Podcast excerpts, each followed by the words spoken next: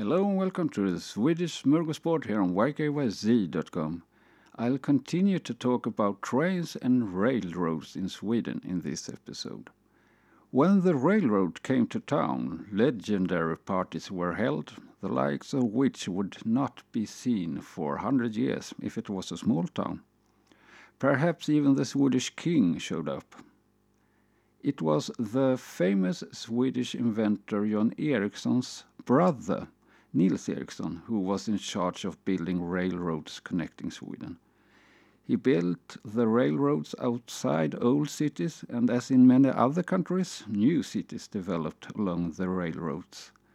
The railroad helped industrialize Sweden, and during the time of famine in the 1860s, help was sent by train. People could also more easily start their journey to other countries, such as USA, escaping the famine. How long the trip by train took was heavily determined by which societal class you belonged to.